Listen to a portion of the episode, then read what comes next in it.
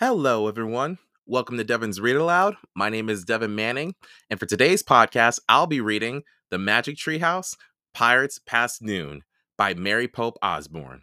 Are you ready? Let's begin.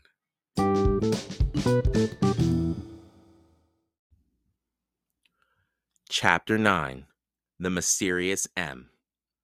Drip, drip. Jack opened his eyes. Rain was dripping from the leaves of the tree. They were back in Frog Creek. The rain was softer. The wind was gentler. The air was sweeter. Oh, man, Jack sighed. That was close. He was still holding the gold medallion. Polly's gone, said Annie sadly. I was hoping she might come back with us. No magic creature has ever come back with us, said Jack. He pulled off his backpack. It was damp with rain and salt water. Jack took out the pirate book. He put it on the stack of books, on top of the dinosaur book, and the night book, and the mummy book. Then Jack put the gold medallion beside the bookmark with the letter M. Next, he went down onto his knees and ran his finger over the shimmering M on the floor. We didn't find any M on this trip, he said. Or the M person, said Annie. Squawk! Polly? Annie cried. The parrot swooshed into the treehouse. She perched on the stack of books. Polly looked straight at Jack. What what are you doing here? he asked her. Slowly, Polly raised her bright green eyes. They grew bigger and bigger until they spread out like a huge green cape. Then, in a great swirl of colors, in a blur of feathers and light, in a flapping and stretching and screeching, a new being took shape. Polly was not a parrot any longer.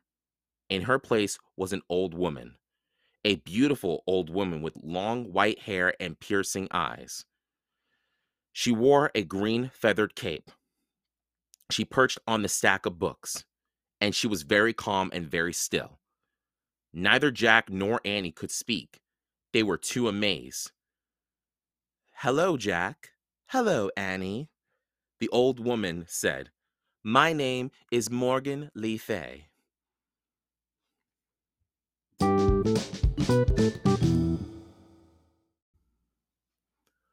Chapter 10 Treasure Again. Annie found her voice first. The M person? she whispered. Yes, I'm the M person, said Morgan. Where, where are you from? asked Jack. Have you ever heard of King Arthur? said Morgan. Jack nodded. Well, I am King Arthur's sister, said Morgan. You're from Camelot? said Jack. I've read about Camelot. What did you read about me, Jack? said Morgan. You you're a witch. Morgan smiled. You can't believe everything you read, Jack. But are you a magician? said Annie. Most call me an enchantress, but I'm also a librarian said Morgan. A librarian? said Annie. Yes, and I've come to the 20th century, your time, to collect books. You are lucky to be born in a time with so many books. For the Camelot Library? asked Jack. Precisely, said Morgan. I travel in this tree house to collect words from many different places around the world and from many different time periods.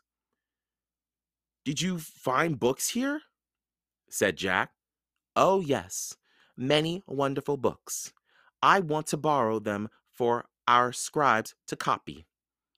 Did you put all the bookmarks in them? said Jack. Yes. You see, I like the pictures in the books. Sometimes I want to visit the scenes in the pictures. So all the bookmark places I wish to go. How do you get there? Asked Annie. I place a spell on the tree, said Morgan. So when I point to a picture and make the wish, the treehouse takes me there. I think you dropped this in dinosaur times, said Jack. He handed the gold medallion to Morgan. Oh, thank you. I wondered where I'd lost it, she said. She put the medallion into a hidden pocket in her cape. So, can anybody work the spell? asked Annie. Anybody who tries it? Oh, dear, no. Not just anybody, Morgan said. You two are the only ones besides me to do it. No one else has ever seen my treehouse before. Is it invisible? asked Annie. Yes, said Morgan. I had no idea it would ever be discovered, but then you two came along. Somehow you hooked right into my magic. How? asked Jack. Well, for two reasons, I think, explained Morgan. First, Annie believes in magic, so she actually saw the treehouse, and her belief helped you see it, Jack. Oh man, said Jack. Then you picked up a book, Jack, and because you love books so much, you caused my magic spell to work.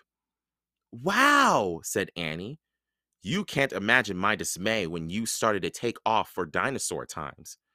I had to make a very quick decision, and I decided to come along. Oh, so you were the pteranodon, said Annie. Morgan smiled. And the cat and the knight and Polly, said Annie. Yes, said Morgan softly. You were all these things to help us. Asked Jack.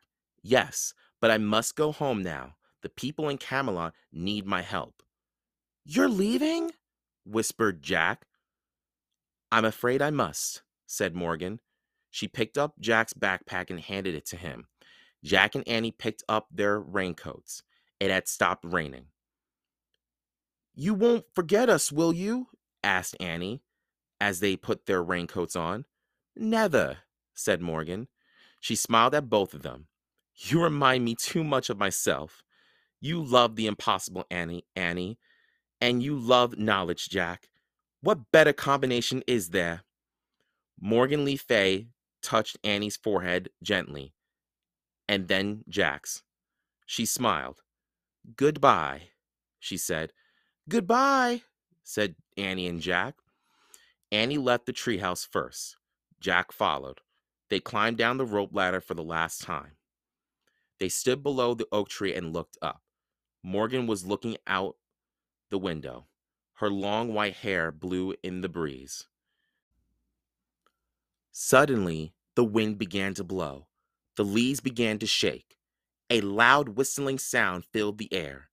Jack covered his ears and squeezed his eyes shut. Then everything was silent.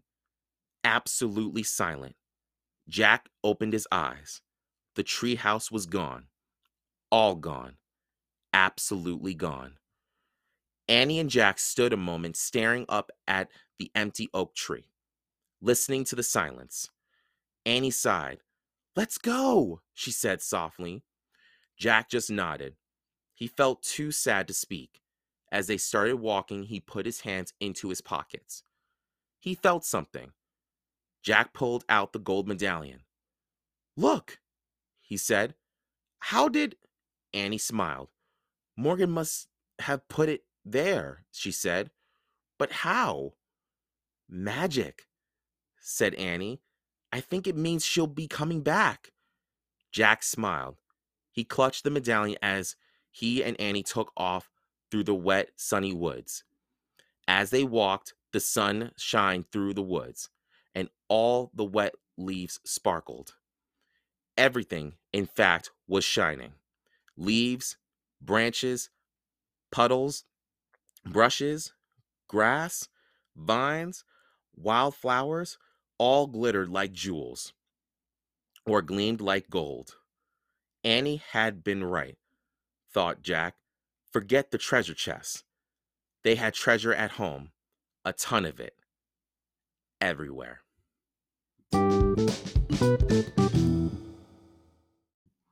That is all for today. Thank you for listening. Stay tuned for more episodes. Please give a like and share this podcast.